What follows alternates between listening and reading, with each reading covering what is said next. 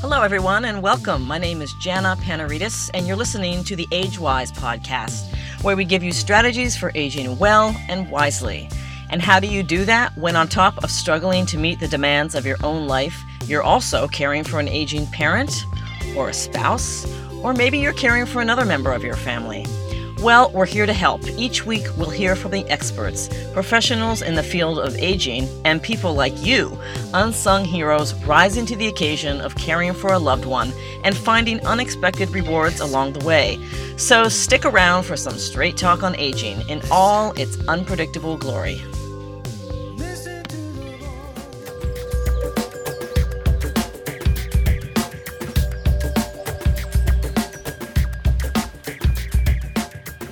Kim Schofield is a woman who wears many hats: transformational coach and leadership trainer, lupus health advocate, and national and local spokeswoman, to name just a few. It's remarkable when you consider that Kim has been living with lupus for over fifteen years. In twenty fifteen, she received the Lupus Foundation of America's Education, Support, and Advocacy Award for her work on behalf of the Georgia chapter of the foundation. Kim also spearheaded the movement that led to Georgia's first annual Lupus Awareness Day. More recently, she's joined a coalition of advocates who are rallying for a strong national paid family leave policy. I am so happy to have her on the show. Joining us today from her home in Atlanta, Georgia, is Kim Schofield. Kim, welcome to the podcast. Well, thank you very much, Jana. It's a pleasure to be here. Tell us a little bit about your background to give the listeners some context here. Yes, so I'm originally a native New Yorker, but now I have adopted the whole sweet tea movement. So I um, abandoned the cold and moved here in about for about twenty-six years. Uh-huh. And my work in social justice and advocacy just came at a place in my life where I just have to be a part of the solution and rather being part of a problem. Mm-hmm. So having been diagnosed with lupus and not knowing much about the disease or didn't know anyone that had it, I knew immediately that I just couldn't sit back and ask the questions, why me? I had to find out what I could do in, through, and beyond lupus. And in that journey, really, I discovered not only some passion and purpose, but that there was just a gap in so many areas that people living with a chronic disease experience. Mm-hmm. And we just don't know that there's a voice. Mm-hmm. So as a single mom, when I got diagnosed, my daughter was eight years old, mm-hmm. and she learned to live in the lupus world. Mm-hmm. But I knew that I had to create a lasting legacy for her to follow, to be able to use her voice across many spectrums. Mm-hmm. And is she your only child? She's my one and only, one and done. One and done. I like that. Well, for our listeners who don't know, can you explain how lupus affects the body? So lupus is an autoimmune disease. It's kind of like your body attacks itself. So it is a disease that really does affect your major organs, like your kidneys, heart, lungs, systems in your body. And it is one of the diseases that, if you think of it as a normal, healthy body, that when you get a cold or bacteria or some kind of, of germ, immediately the antibodies in your body start to rev up and they say, oh, wow, there's something foreign in here. Mm-hmm. Let's go look for where it is and let's fight it and get it out of here. Well, in a person living with lupus, not only do they wake up and all of these antibodies, they bind together and attack the virus or something foreign in your body. After that, they don't know that their job is done, so they kind of look for other ways and things that they can attack. Thus, when they attack the systems in your body, it creates a lot of inflammation and just wear and tear on the body of fatigue and other symptoms that cause lupus to really destroy its own body. Mm-hmm. And so knowing that, you live every day waking up and feeling like you have the flu. Oh, my gosh. And you want to pull the covers over your head and just mm-hmm. turn the lights off and say, hey, not today, guys. Mm-hmm. So the body is overproducing. It's like the Energizer Bunny. It just keeps going and going, looking for things that it can attack. Wow. So how do you combat that? Is there medication you can take? How do you manage that?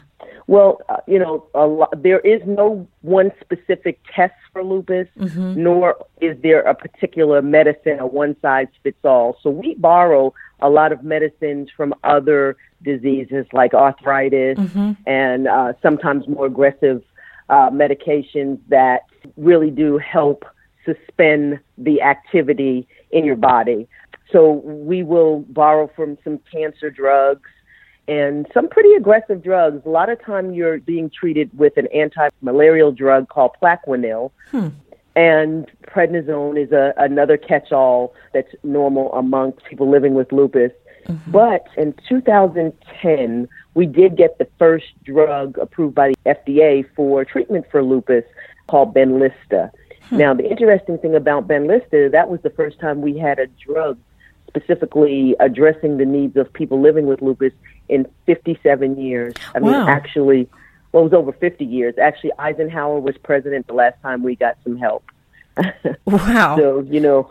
Well, how many people does lupus, this affect? I, well, according to the Lupus Foundation of America, there are one point six million people living with lupus. Mm-hmm. And in Georgia, the Lupus Foundation says there are about fifty-five to sixty thousand people living with lupus. My goodness. That's a lot. And so it primarily, yeah, and, and the interesting thing is it primarily affects women between the ages of eighteen to forty-five, right in that childbearing mm-hmm. years. When you're right in the heart of, of making your career and trying to plan a family and other things, for some reason it impacts that audience. African-American, uh, Latinos, Asian, Native Americans are high at risk of getting lupus. Mm-hmm. Um, but men and children do get lupus as well. Mm-hmm. And has your daughter been tested for this? So my daughter, she has not been tested, but there have been some triggers that we do watch uh-huh. um, because her dad has uh, rheumatoid arthritis uh-huh. and her mom has lupus. So we kind of, she kind of looks and says, wow, I, thanks guys. I, you could have given me a lot of things, but this wasn't on my list. So, and ninety percent of what she has seen me go through, if some changes ever happen in her body, she is more than equipped physically and emotionally to deal with this because she understands that lupus in it of itself does not kill you. It's an, a bodily system that actually right. impacts you. It's, so you can go on to live a life that's full of purpose and joy and keep it moving. Um, so mm-hmm. I think she's okay in that realm of whatever life throws at her. So I'm assuming that your advocacy work for paid family leave has evolved out of your own experience of the challenges you've faced as far as uh, how lupus has affected your ability to work. Can you speak to that issue? Yes. I was, prior to getting lupus, I was actually, had been working for a number of years. I owned a business when I lived in Boston several, several years ago. And when I transitioned and came to Atlanta, I was working in my job for about five years, just, you know, kind of living that American dream, the job, the house, and child in private school. Mm-hmm. And then I got diagnosed with lupus. Mm. And immediately, because I didn't manifest symptoms on the outside, meaning I didn't look sick, right. you know, it was very hard for my employers to accept this as a real disease. Mm-hmm. And so ultimately, after three months of being diagnosed, they told me things like, well, you don't look sick. You must party all night. And I'm like, really? Wow. And I used to drive an hour and a half to commute to get to work. And by the time I would get there, Jenna, I was exhausted. I would pull up in the parking oh. lot and fall asleep. And so I lost immediately my health insurance. I lost the ability to make a, a living. I lost, there were just a lot of losses behind getting a disease that no one really knew about. There was no treatment. There was really no social support for the disease. And I just found myself saying, wow, I, I did everything I was supposed to do. I went to college. I've been working for a while. I pay my taxes. I do these things. And all of a sudden I got sick. And at that tipping point, it was very hard for me to work forty hours after being diagnosed. The fatigue, the stress, it just became too much for me. So I had a challenge of trying to find a job or a career that would allow me some flexibility because I had a disease that was very inconsistent. And at that point, you were working in a full-time forty-hour-a-week job. Did you leave that job? Well, they actually fired me. Oh, they fired and, you. And For they what fired cause? me. They said, well, they said that I no longer could do the job and that I didn't look sick. They thought that I just did not want to work despite all the medical evidence that I had. And I came out for short-term disability for a minute. And then that time they just decided, hey, you know, we just have to let her go. And so, you know, again, being looking at that and saying, wow, I, I, all I did was get sick. You know, I'm college educated. I was young. I was in my thirties. I had the rest of my life to live. And now you're telling me I'm no longer part of society or the workforce. Wow. Because I can't do it every day consistently. So I just could not fathom what was going on, that people lacked the capacity or empathy to understand that no one wakes up one day in their life and say, hey, I want a chronic disease. I didn't raise my hand. I didn't right. sign up for this. But there was no protection. So living with lupus, never hearing the disease, I felt isolated and alone for about six months. And I said, you know, I can't be the only person living with this disease. There's got to be others. And so I wrote my story up. I put it in the local DeKalb County, Georgia newspaper, Crossroad News. And I asked if anyone knows about this disease, is a caregiver or is living with this disease, meet me at my church. Okay. And sixty-five people showed up. Wow. And at that particular time, I was like, okay, this is a problem. This is no longer just about you. Um, this say. is a problem that no one cares about these sixty-five people who were young, who had come out of work, who couldn't provide for their family, but they were caught in the gap where they couldn't get any type of health insurance or any type of support. Mm-hmm. But they still had the rest of their lives ahead of them. Mm-hmm. I, I just couldn't, it was unfathomable to me. So just to be clear, this, your employers, at any time, did they sit you down and say, look, we want to work with you. Maybe you can work part-time. Maybe we can work something. No. No, none of that happened. No, okay. no, that wasn't even an issue wow. on the table. It wow. was either an all or nothing. I mean, again, I was very consistent in my role at that company. We had a great working relationship, but you got sick. And how long had you, you know, worked there? Over five years. Tell us about the coalition that you're involved with and how you sort of moved through getting involved with advocating for paid family leave. So I can tell you how I got involved with nine to five, Winning Justice for Working Women. I was actually working at another location, another a company that was a medical society. And what happened was that I have a state-issued handicap tag mm-hmm. for parking purposes because I'm very photosensitive to sun. So there are times where just to park my car and walk into a store, if it's too bright, I will go into a lupus flare. So I have to reserve my energy levels. So I have a state-issued handicap tag that, you know, I met all the requirements from my doctor and I've had it for a while. Mm-hmm. And so I'm working at this company and I was in the probation period. Mm-hmm. And it was the first ninety days. About my seventieth day, there was an email that was circulated in the company about, does anyone know whose car is this car?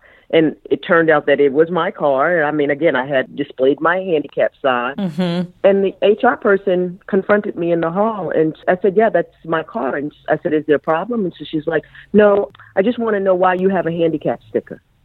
And I oh. said, excuse me? She said, I want, want to know why you have a handicap sticker. And I said, you know, legally, you can't ask me to disclose the nature of my, she's like, well, I, I mean, I, and the sticker, I got it out of my car. I said, it has my name on it. I have a state number on it, an I D number. So I'm not sure what you're asking me. She's like, well, um, we need to know why you have a handicap sticker. And having to disclose that in a hallway. And she was, I mean, the doors of everyone's office was open and she was confronting me in a hallway about an invisible disability. Wow. Because she didn't, I didn't look sick to her. Mm-hmm. So needless to say, I was in the ninety-day probationary period, and I could not. I just didn't feel comfortable working in that environment, knowing that's how they were treating me. And I end up going to meet with my senator. And my senator said, you know, Georgia is a right-to-work state, Kim. I know this was not fair, but you're not going to get anything done at the legislative area. But here's an organization that I think you should check out and talk with. And when I spoke and met with members at nine to five, I knew immediately that this was a perfect organization that gets things done, promotes family work values, and really does understand workplace justice and to work in the workplace that does not really value anybody that mm-hmm. has anything unfamiliar, sickness or needing time to care for loved ones or uh, equity in pay. You know, it was just a lot of issues that I saw that nine to five addressed and felt like this was a great fit for me. And so you've done quite a bit of public speaking on this issue, as I understand it. Is that correct? Yes. I believe that if we don't use the voice, then we lose the power. And some things are worth standing up saying, this is not right. With the family care and family paid leave, we're not asking for any new policies. We're asking to utilize what's already in place. Well, and let's so talk about it- that. Tell me what, what is already in place. I mean, I, I think it varies from state to state, right? I know that everybody is fairly familiar with Family Medical Leave Act, but that's the only, and that's Federal Family Medical Leave Act that applies to all workers. With F M L A, yeah. you have to be, you have to have a period of where you're sick for three days okay. before that actually kicks in. Whereas the Family Care Act is different because this allows people that already have their paid sick days to use their sick, sick right. days to care for a okay. child or relative, uh, someone that needs care, and just allows me to, instead of saying and calling and making this scenario saying that I'm sick, it allows me some transparency to say my child is sick and I'm going to need to stay home with them. It allows a person to use their earned sick days to care for people. It defines the definition of family, okay. meaning that if you are caring for someone that you are claiming on your taxes, this bill applies to you. And what it did was it also expanded the definition for, let's say, grandparents that are raising mm-hmm. uh, grandchildren mm-hmm. to have access to the Family Care Act. So mm-hmm. we're not adding any new sick time to the employers. This is already what's in place. The minimum is a five day, well, the maximum is five days. So imagine if I have five days already available to me, why would I not be allowed to use them at the discretion of caring for a sick child or an aging parent or someone that has some type of disease that needs help? Five days is There's, nothing. Five days is nothing. You know, I, you can't say I'm exploiting a system because they're my days. And I understand we get a lot of pushback from businesses that don't want state mandates on them, but the provisions that the business community had asked for, which was limiting the number of days, we've done that. Mm-hmm. So we have really met the needs of every person or legislators that have questions, and we've made the case. And the Family Care Act, we've been working on, this is our fourth year for the Family Care Act. And the wow. good news is that, you know, we have been successful. It's a very bipartisan piece of legislation. Um, we have gotten out of the Senate, it passed out of Senate, but we had some challenges getting it out of House and trying to get it on the floor for a vote. So now we're asking for this bill to get out of committee and get on the floor so we can vote on this.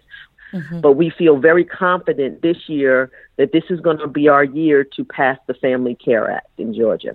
It seems like such a small thing to ask for, five days. Am I right. missing something here? Is that it? No, no, and you're not. So are you saying that as it stands now in Georgia, anyone who already has five sick days a year can only use them for themselves? Depending on how each company is set up. Mm-hmm. You can use your P T O, paid mm-hmm. time off, right? And some employers will allow you to use that at your discretion. Mm-hmm. But a bulk of employers don't give any time off. Okay. And no you sick have days, to take you mean, everything sort of. as a no sick days. Right. I'm sorry. Okay. And yes, and you have to take them without pay. I see. Then there's a portion that have paid leave, but you have to use them on yourself. You can't use them for any other reason. So if my child got sick, I have to call out and right. take that as an unpaid sick day, or send my child to school sick. Wow. I knew that the situation was bleak, but I didn't know it was quite that bad. I mean, that just seems so bad. Five days. I mean, and look, let's be honest. A company's bottom line is going to be affected by absences regardless. So if you can't support your employees when they really have to have time off, productivity is going to be affected as well. So absolutely. Um, absolutely. I mean, when you think about it from a practical standpoint, if I can't work, if I'm losing a day's pay or multiple days' pay, then how do I pour back into the economy? At the end of the week, well, I've lost a day's pay, so now I've got bills. Wouldn't it be better to allow a person to use that sick time and so that we keep the economy flowing? From a person who lives with a chronic disease, I'm already sick. I'm already frustrated because I got sick and I can't drive myself to a doctor. And now I've got to pull my daughter out of her job where she's losing a day's pay to go take me to a doctor's appointment or be my caregiver for that day. I'm already feeling bad. Mm-hmm. So when you throw this dynamic on top of now I'm feeling bad because she's losing, you you know, you create another layer that just makes being sick. Yeah, another um, layer of disruption. Yes, in the system, in the system. Right. And so we did a survey of six hundred forty-one likely voters in Georgia in July of last year and found that seventy-five percent of the Georgia voters favored a proposed law allowing workers who accrue sick time on their job to be able to use them to care for a family member. Mm-hmm. That's just fifteen percent of voters who opposed that law. Wow. So, so what kind of conversations are you having with legislators? Can you give me an example of some of the objections you've heard and how these conversations are going? Well, the conversations, again, you know, are strong from the business community that they don't want state mandates telling them what they need to do for their employers or to their employees about paid sick day. That's their discretion. Mm-hmm. They feel that some employees would abuse the system. And uh, again, in my opinion, and that's all it is, is my opinion, if a person is going to abuse five days of sick days, you have a, a, another problem other than them trying to just beat right. the system. Right. So are these business people lobbying the legislature? And I'm, I'm wondering if you've, yeah. if you've had specific conversations with actual policymakers. Yes. And again, our policymakers that are strongly opposing this bill believe that this bill hurts small business owners and that it's the business you know owners that they're going to suffer for having to provide sick days. Or, you know, if you don't offer sick days, then this bill may not apply to you. Um, we're not telling you you have to offer your employees paid sick days, but that would be nice. Uh-huh. So it doesn't hurt them. You know, you, you're talking about people that work in low-wage jobs that don't usually have these protections. But those that do, we're just saying across the board, let's get some help. And it does make good business sense to keep everybody working or at least paid so that they can pour back into the economy. Mm-hmm. Is Georgia's legislature re- predominantly Democratic or is it Republican? I'm no, not... it's Republican. It's Republican. It's Republican. And who's mm-hmm. the Georgia mm-hmm. state senator? Uh, so the senator that is carrying this bill is Senator Renee Unterman, and she is with Health and Human Services. And I believe, because we just, yeah, the bill went to Senate, so I think it's uh, Senator Butch Miller as well may be carrying this bill. And I think if we're really going to make this a twenty-first century workforce, we have to understand the needs of the twenty-first century workers. Mm-hmm. And I think sometimes the messaging gets skewed because let's just be honest, a lot of times the caregivers for families are the working moms. Mm-hmm. So we're the ones that have to take the day off and we're the ones that are losing the pay. If we're in low-wage positions or in jobs that don't give this, we suffer. When the child gets sick, who really does give up the job and stay home that day? It's mm. usually mom. So tell me what you're doing as far as advocating. I know that you're raising awareness, you're educating the working community. I read a wonderful blog post of yours uh, in nine to five back in December titled, "We All Need Paid Leave to Take Care of Ourselves." There's a really lovely picture of you with your daughter. And I wondered if you could talk a little bit about what other sort of advocacy work you're doing in terms of raising awareness around this issue. Where, in addition to uh, lobbying and, and bringing more voices to the table, we are branching out to make sure people understand and know their rights in the workplace. mm-hmm. as far as mm-hmm. the use of paid and unpaid leave. I'm also working with corporations now to understand what invisible disabilities look like in the workplace. Just mm-hmm. because you don't look sick does not mean that you're not battling with something. There are over three million people that live with some type of chronic disease, yet we work and we have to work because we need the health insurance. We need that feeling of being human. So if I'm sick and I can't get the time off or feel supported in my disease, I am at work, but all day I'm still thinking of my disease and my sickness. So where's the productivity in that? I'm working on those pieces of educating the employers mm-hmm. about what that looks like. We have a problem with people who have invisible diseases, such as lupus, that are being required to go get doctor's notes. And if I'm in a particular lupus flare, a, a lupus flare is very unstable, and we don't know how it, long it lasts. It could last a day. Mm-hmm. It could last a few days, maybe a week. But if I am in a flare and this is part of my disease activity, to have me go get a doctor's note for a one-day incident or just a matter of me getting some rest or adjusting my work schedule a little bit for a short period of time is really taxing on the doctors, because I'm now taking away time to, for someone who really needs to see him um, to get mm-hmm. a note. Mm-hmm. So this is just a lack of education of what this looks like. So I'm I'm working on a big movement to define what invisible disabilities look like in the workplace. Mm. How is this being received by various employers? I'm curious to know what your specific strategy is and what sort of response you've gotten, even if you want to give me an example of a good response from a, a, a corporate leader or an, and a not so good response, because these are difficult conversations and you have to really strategize, right? Right, right. I was at a particular grocery store chain here, big one mm-hmm. here in Georgia, and I noticed a young lady in the deli was just, she was alone back there and she just was moving slow.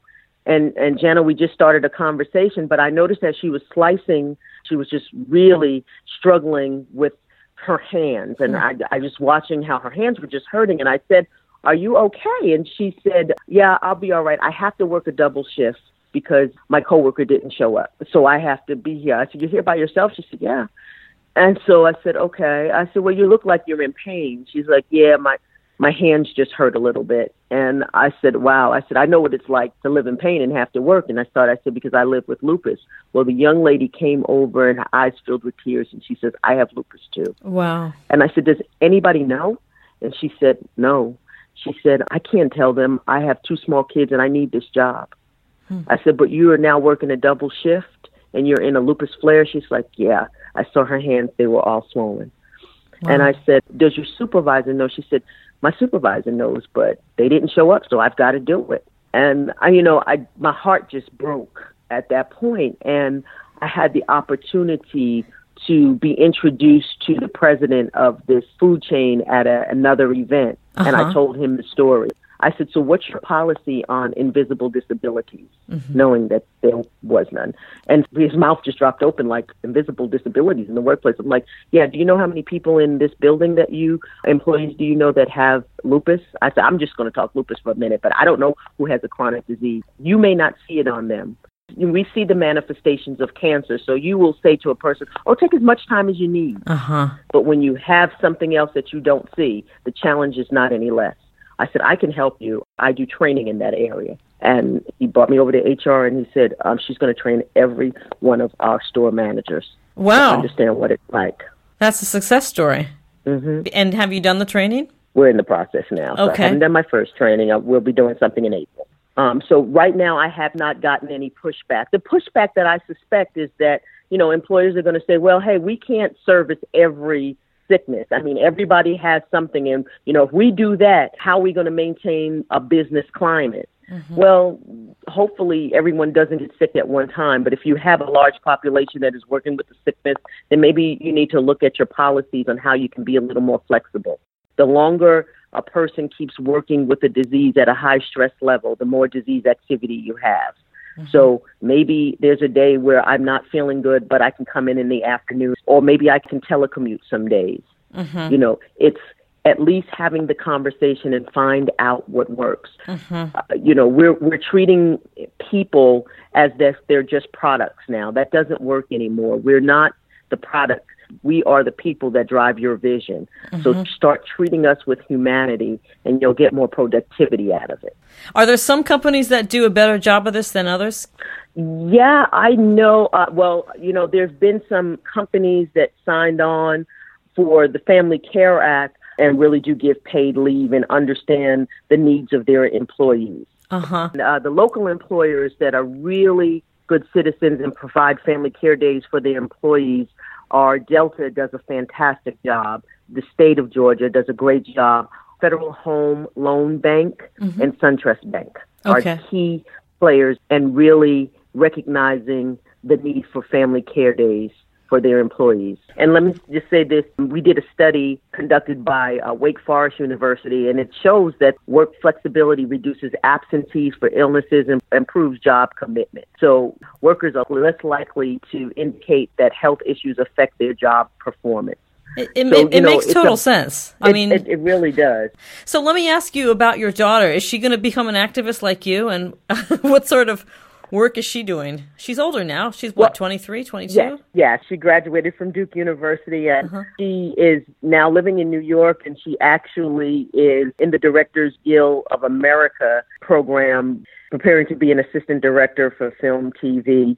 And so my daughter, because she has been at all of the Lupus Awareness Days and all a lot of the Family Care Act and nine to five things, she told me, and she had got off work at, they were filming late. She got off at three thirty in the morning on a Saturday morning. She came home, she slept, she got up, and then she texted me that she and one of her friends in New York participated in the Women's March in oh, New York. Cool. That's great. And so I was so proud of her. And I said to her, I said, you hadn't had sleep. She said, how could I not participate? Uh-huh. How could I not use my voice? Uh-huh. She said, you know, I have seen you in days when you didn't feel well at all out there making sure that we had a voice at the table. Mm-hmm. How could I not mirror what you've instilled in me? And at the end of the day, I didn't do this to raise up a person that followed in my footsteps. But it is so good to know that long after I leave this earth, that she will continue in the work that is meaningful to me and mm-hmm. has become meaningful to her. Yeah. She's learned that you have to say something. Mm-hmm. You cannot sit back and just allow things to just develop. You've got a voice. You have the right to say something. I have a lot of faith in her generation. I think they're going to I do too. Really shake things up. They already are. They are, and I'll, I'll share this with you. Just this past week, I went into the high school here in Georgia, and they have a law and civil engagement in South Atlanta High School down here. And I talked with the teacher, and nine to five is now up until April. We will conduct training sessions on grassroots advocacy, how to use your voice. The students are coming to the nine to five Family Care Act Lobby Day with us. So raising up that generation, voter engagement is so crucial if we're going to move the needle. But mm-hmm. this generation is not just going to take status quo and business as usual. Yeah. I think that they are really staking their claim and saying, listen, we're out here marching because we don't know what else to do. Mm-hmm. And we don't know the key players. So we're just going to mobilize and organize ourselves to get things done. Mm-hmm. They still need the wisdom of people like you and I that say, okay, now after you march, here's what you need to do. We're not irrelevant yet. No, not yet. I think we can help guide them by listening to their voice yeah. and letting them create the space that they need to bring about social change uh-huh. instead of us telling them this is what we've done and it works. That may not work for them, and it may not work in this situation, in this climate. So let's help them to be more creative and be strategic on how they get to the table and get their voice heard. Uh-huh. You must miss her, huh? You're an empty nester now.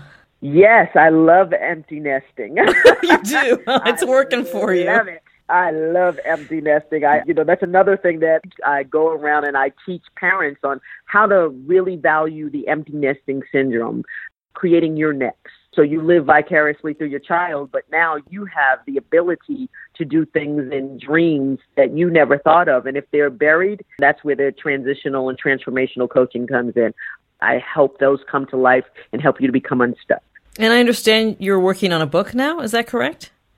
Yeah, I'm I'm working on a book. It's not yet titled, but it really is a lot of letting go of your emotional baggage. And there are fifty-four different uns. I'll give you the, the okay. top three. Unhealed hurt, unmet need, unresolved issues. Huh. And when can we expect to see that in the bookstores? I, you know... I'm, I'm working. I'm okay. working. All right. Well, the name of the organization is nine to five, the number nine T O five. It, what is the website, Kim? So it is w w w dot nine two five dot org. Okay. Do you have any last thoughts? Everyone has a part to play in everything that goes on in their life. And circumstances, situations are going to arise. It is really important that we find our voice, our purpose, our plan in life, because people are depending on the legacy and the breadcrumbs you leave to follow. So we have to stop being reactive and stop being proactive. Uh, you know, my thing is, regardless of whose butt's in the seat, and I may not, you know, like Trump for anything that, as the man, but regardless of whose butt's in the seat, my work still continues. So if he pushes back against the work that I'm doing, that means that I have to get louder. Mm-hmm. That means that I have to find another way to go in to get the need met, because the need is affecting so many people that you're not going to come down here and see. They're not going to call you if things get bad. They're going to call us that are on the ground. So it's in my right. best interest to help them get somewhere. But at the same time, you can't kill me doing this work. The running joke in my circle is that everybody's going to stand at my funeral crying and saying, oh, my gosh, she lived the life of lupus and lupus took her out. And then there's going to be people that stand up and say, no, lupus didn't kill her. It was the work that she did trying to get everybody else. That's what killed her. It wasn't disease. so, oh my God, that's so hilarious. Yeah, empowering people to t- to do something. Uh, I have a very close friend that just calls every other day with this, and we've been friends for twenty something years, and I said, do not call me again unless you first, your first conversation is that you picked up the phone and called somebody down at the Capitol. If you can't call a senator or a house rep, don't call me. Wow. I'm not your hardcore. So you you have to do, stop calling me, telling me this. Yeah. You call them. That's a great and, throwdown. And yeah, you've got to empower people, push it back on them. No one wants to own anything. Right. They don't. People don't want to be held accountable anymore. And now we're seeing the trickle-down effect where we've done a poor job and holding people accountable. Mm-hmm. So now when you demand accountability, you're getting all this pushback, and you, they're telling you you don't have the right to ask for anything to be accountable because we've been doing it this way for so long. Right. Well, I'm a glasses half full person, so I, I see this as yeah. an opportunity, not a crisis. We can no longer be the ostrich. The time has come for us to get out of the ostrich mentality, because either you're going to hear my voice or see my ass. Kim Schofield, she's a woman with a mission. She's a transformational coach and a leadership trainer. She's a lupus health advocate, and she's a national and local spokeswoman for Family Care Act in Georgia. Kim, you are such an inspiration. Thank you so much for being on the show. I appreciate your time. I know you're busy, so thanks so much. Thank you. We so much value everything that you do, and we could not do this without voices like yours. Oh, thank so you. I thank you for this opportunity. Oh, my pleasure. Thank you, Kim. Thank you so Keep much, up the good Jenna. Work. Have a great day. You too. All righty. Okay. You too. Bye-bye. Bye-bye. That's it for today. Thanks for joining us. We'll be back next week with a brand new episode. In the meantime, if you like this show, please tell your friends and subscribe to the show wherever you get your podcasts. Leave us a review. Rate us. The AgeWise podcast is distributed nationally on the Speak Up Talk Radio Network, the twenty-four seven streaming and on-demand network that's always on for you. I'm Jana Panaritis. See you next time. And remember, every caregiver has a story. I want to hear yours.